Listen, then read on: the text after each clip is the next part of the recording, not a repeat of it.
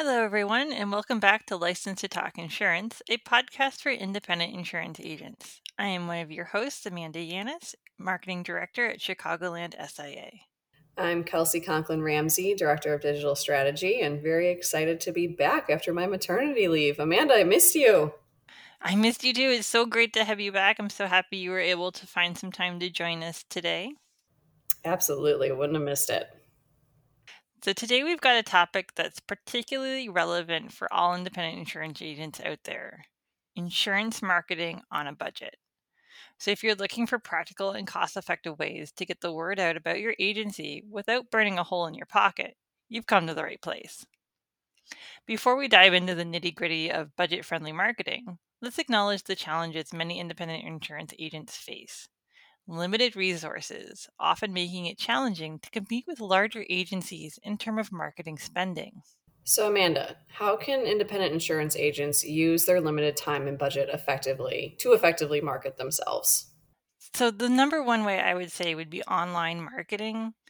When people hear online marketing, they often think of like Google Ads or pay per click advertising that's executed through a various of channels, uh, like I said, Google, Facebook, other social media, other paid advertising. However, that's just a small piece of online marketing. For instance, your website should be your number one focus when it comes to online marketing. You should be adding content consistently. If you could find the time to write a blog, that would be great. You get rewarded by online search engines such as Google when you add or update content on your website, keeping it fresh, keeping it relevant. Uh, and when I say adding content, that could be product pages talking about the different insurances that you sell. It could be safety talks. It could be risk management strategies. There's a whole bunch of things that you can be putting on your website. And honestly, once you have your website, adding more pages to it isn't that expensive, especially if you have a website with unlimited landing pages. You're not paying anything additional to do this. When I'm talking to members, I try to remind them that their website is their digital representative. When you're not able to, you know, be by the phone or be fully present, it's a weekend, it's 11:30 at night, you're obviously not going to be always available. So, when someone's looking to find out more information about you and your business, they're most likely going to go to your website. So think of it as your digital representative and how do you want to market yourself when you're not there to advocate for yourself over the phone, in person, etc. So a, an agent's website is so important when it comes to online marketing.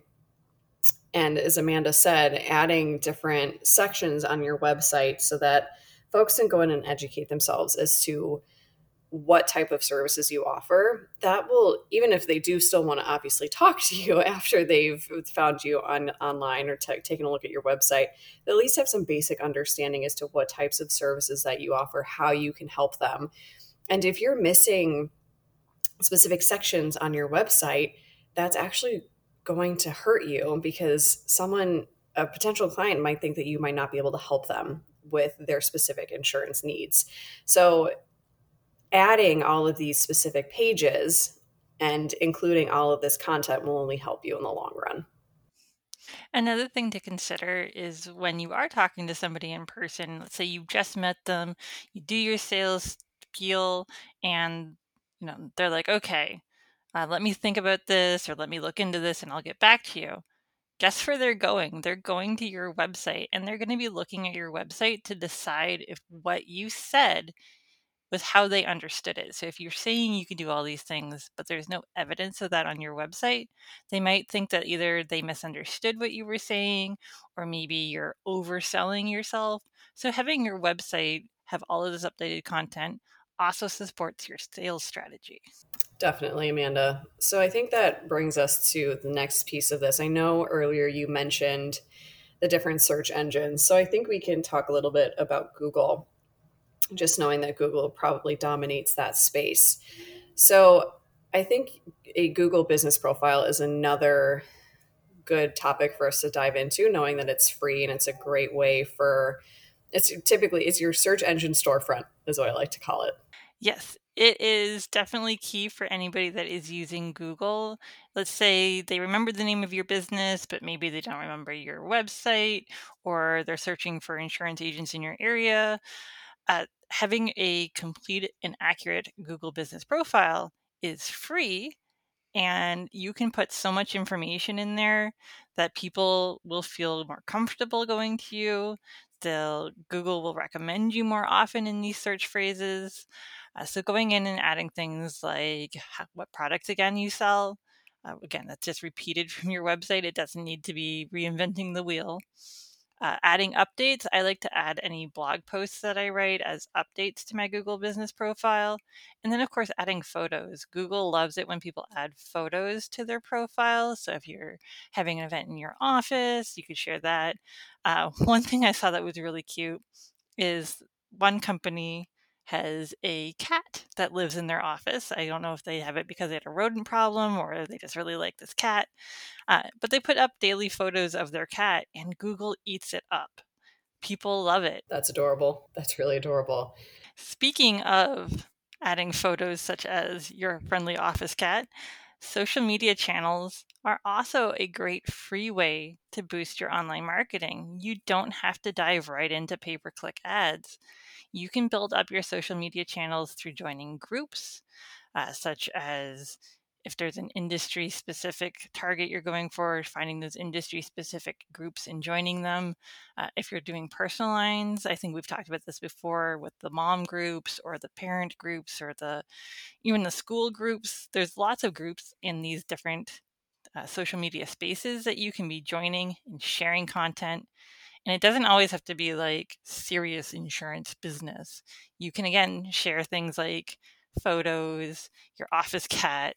Uh, but again, you should be sharing you know your products and your blogs and things like that on social media as well and that's really going to help people connect with your brand they're going to see you uh, as an individual as somebody that they feel comfortable with i think where a lot of independent insurance agents get caught up is that they have to create all of this unique professional content all the time for their social media channels, whereas that's not necessarily the case.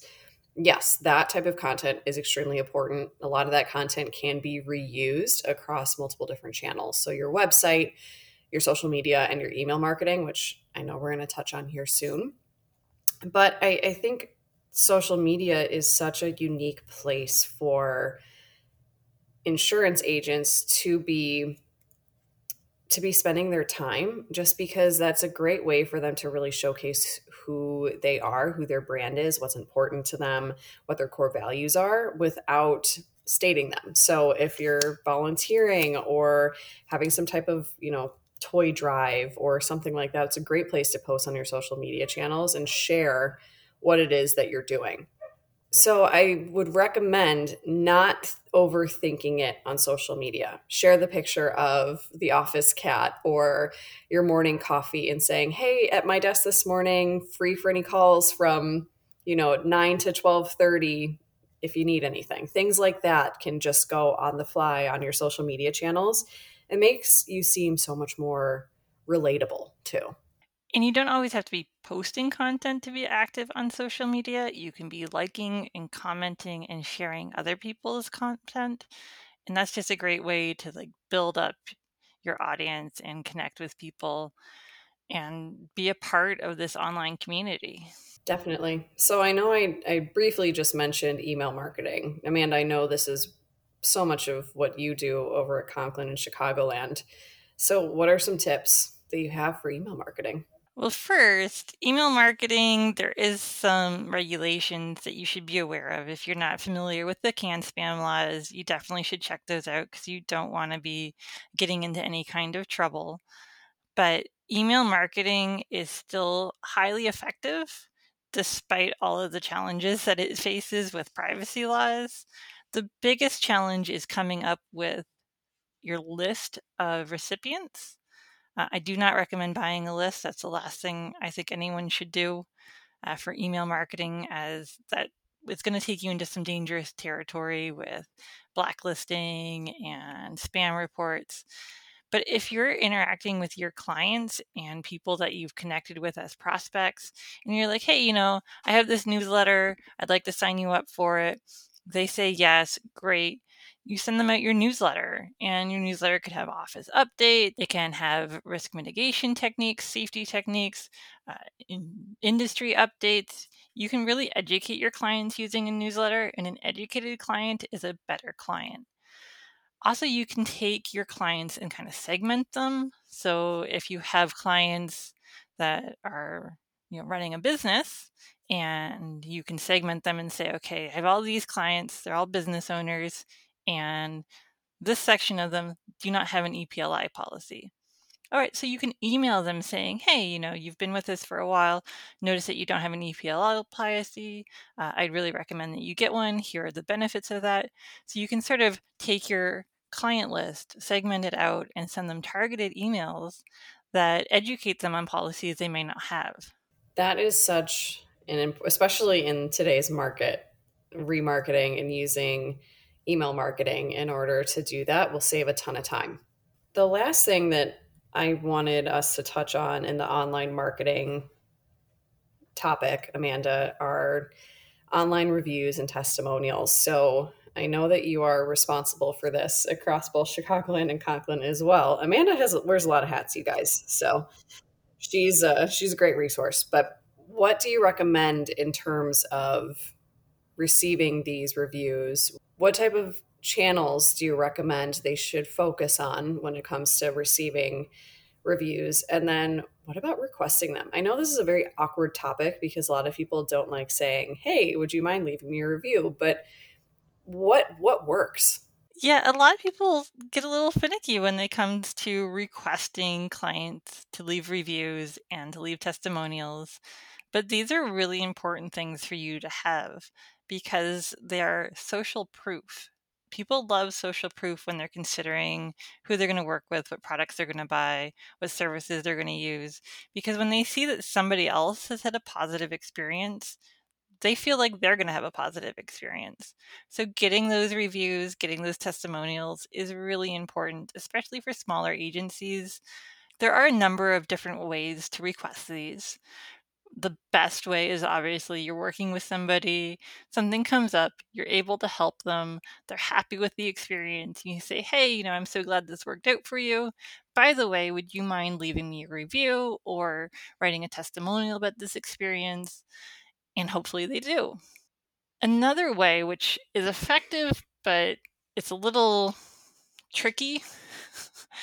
uh, I say it's tricky because you don't want all of your reviews happening on one day, right? If you come in, uh, for instance, on Google and you're looking at somebody and all of the reviews happened exactly one month ago, it's a little suspect. People are like, well, they pay for these reviews. What are they? And their social proof gets a little bit of a taint to it, but it does work. And what you do is you send out an email to your client list saying, hey, you know, you're either new with us or you've renewed with us within the past month.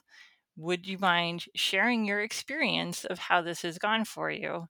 And what I do in that email is I have two options. I have a thumbs up for a positive experience and a thumbs down for if they're having a negative experience. I do this because we don't want people that have a negative experience going and leaving us reviews. They're not going to be good reviews. So what happens in that email is if they click the thumbs up, it takes them to our Google review page where they can write their positive experience, uh, leave us a nice review. And if they've had a bad experience and they click the thumbs down, it's going to take them to a client survey where they can vent about their experience. We get some feedback, we can address their concerns, hopefully change their opinion of us.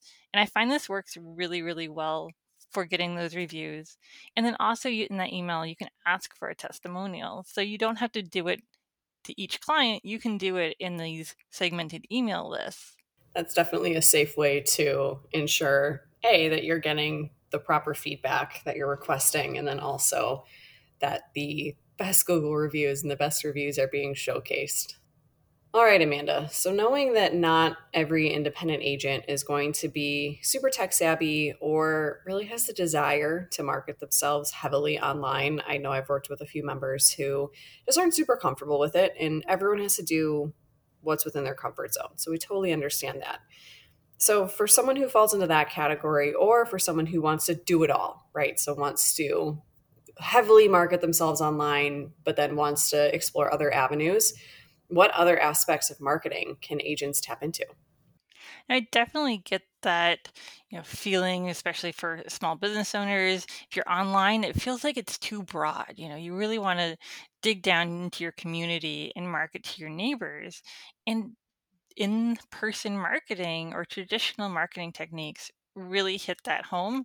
So I definitely think that local independent insurance agents should be doing some traditional marketing as well great opportunities for this are any community events. So, if you have a historic downtown, for instance, that hosts a variety of events, getting involved in that so that you can become part of the community, people see you, people are engaged with you. Also, volunteering or joining local boards is another way to get into your community.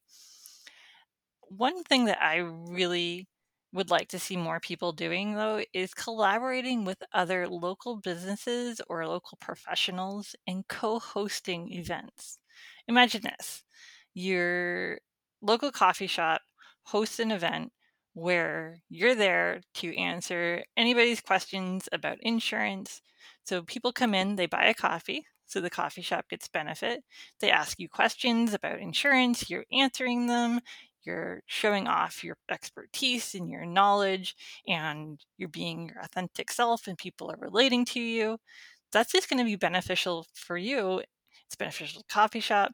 So doing those sort of co-collaborating events i think would be really beneficial to people and they really shouldn't cost you any money because as i said you're bringing in clients to the coffee shop so many local businesses you can come to some kind of like agreement where if they sell so much that you don't have to pay any additional fees for being there. Uh, also help finding uh, other professionals in your area like um, mortgage servicing professionals or wealth management professionals and seeing if they host any events for their clients and volunteering your time to educate their clients on the topic of insurance so if you can kind of find this collaborative group within your community, I think that is a great avenue for low cost or sometimes even maybe a free way of meeting people and educating them and having them understand your services and your agency a little better. Definitely. And there's so much to say for that collaboration piece, Amanda. I think it's so important that as independent insurance agents, there's so much knowledge there that needs to be that needs to be shared and so much education for clients or potential clients just because what, what we're selling is not you can't hold it right sure you have your insurance policy but there's so much trust involved there that it's it's so important that your clients and obviously potential clients know that you are really that trusted advisor that will advocate for them. And by having a lot of these collaborations that's a great way for folks to start to understand who you are that you're trustworthy and that you're a part of the local community. Because so many folks want that. They want that neighborhood insurance agent that's going to push for them, that's going to advocate for them. And so that's a great way to show that and not tell it, if that makes sense. It does. I totally get what you're saying there. The last thing that I want to talk about is conventions.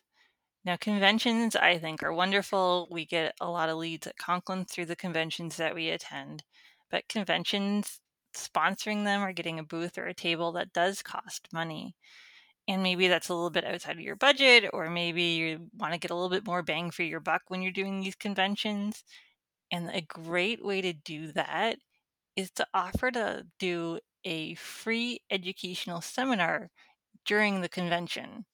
So some conventions they will be like well you have to pay for that but a lot of these smaller or newer conventions they get a little bit desperate for speakers. So if you can just go out there and offer to do it, the worst they'll say is no, you have to pay for that. The best that they can say is yes, please come talk at our convention. And now you're in a room with a captive audience, educating them about your services, about insurance, about whatever it is that you're there to talk about. And yes, you're not doing a commercial for your agency. Nobody wants to be forced to sit through that but you are setting yourself up again as an expert in this field and somebody that they can come to with their questions. And that's just going to lead to the building of relationships, and that could lead to sales.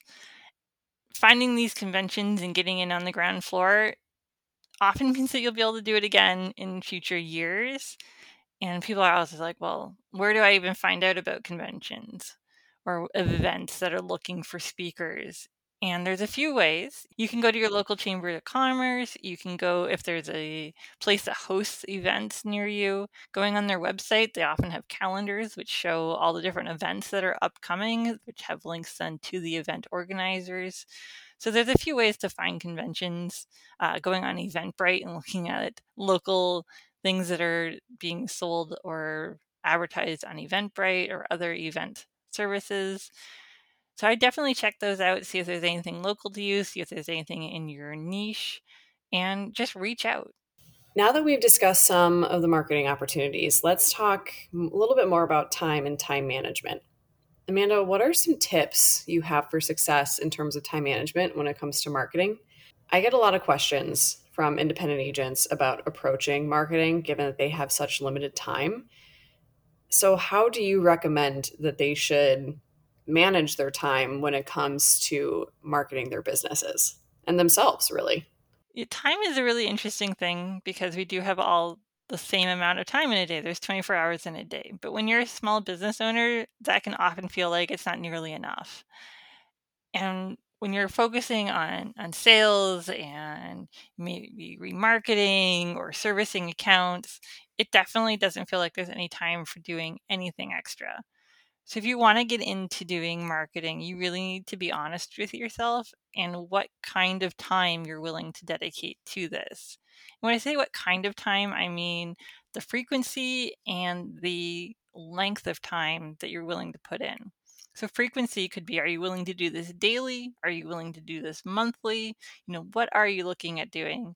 And for length of time, you know, can you spend 15 minutes doing it? Can you spend 2 hours doing it?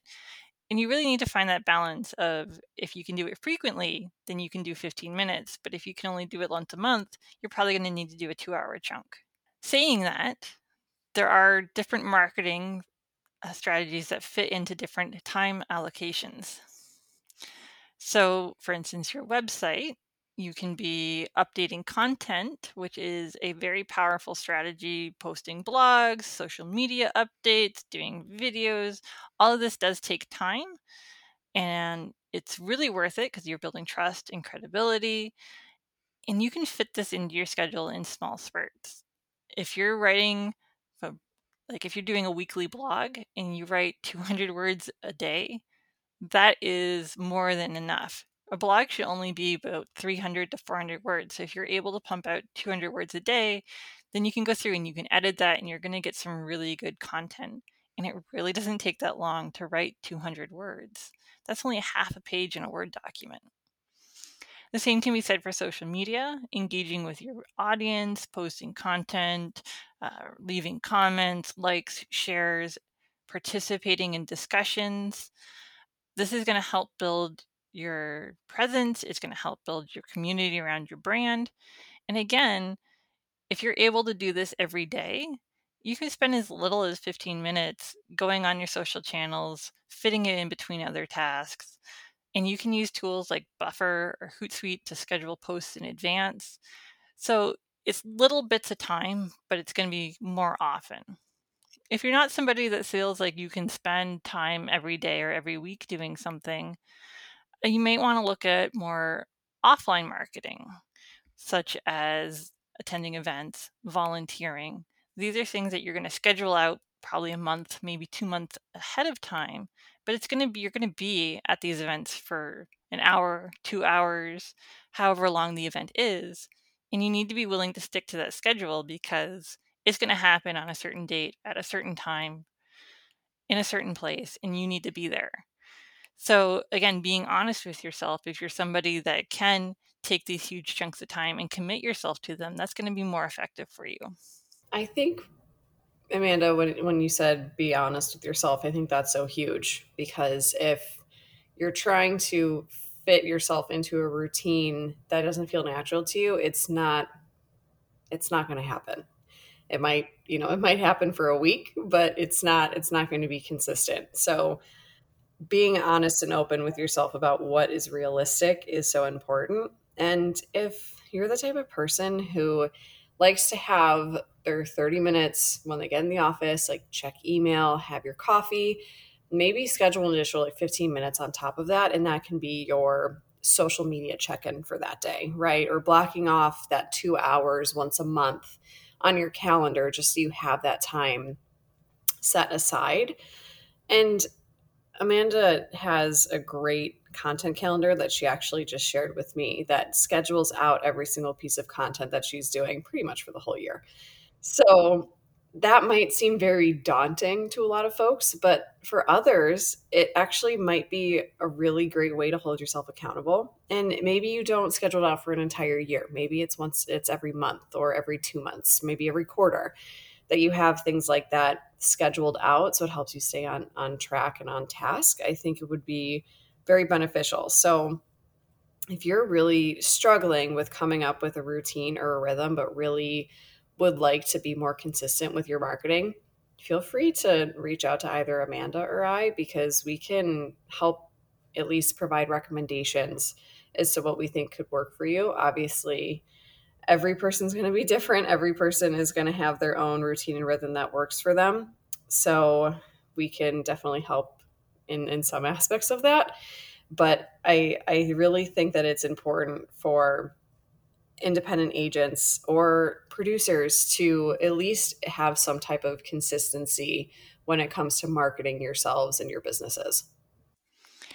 Yeah, I totally agree. Uh, consistency in your marketing is essential. You can't just start doing something and then never do it again.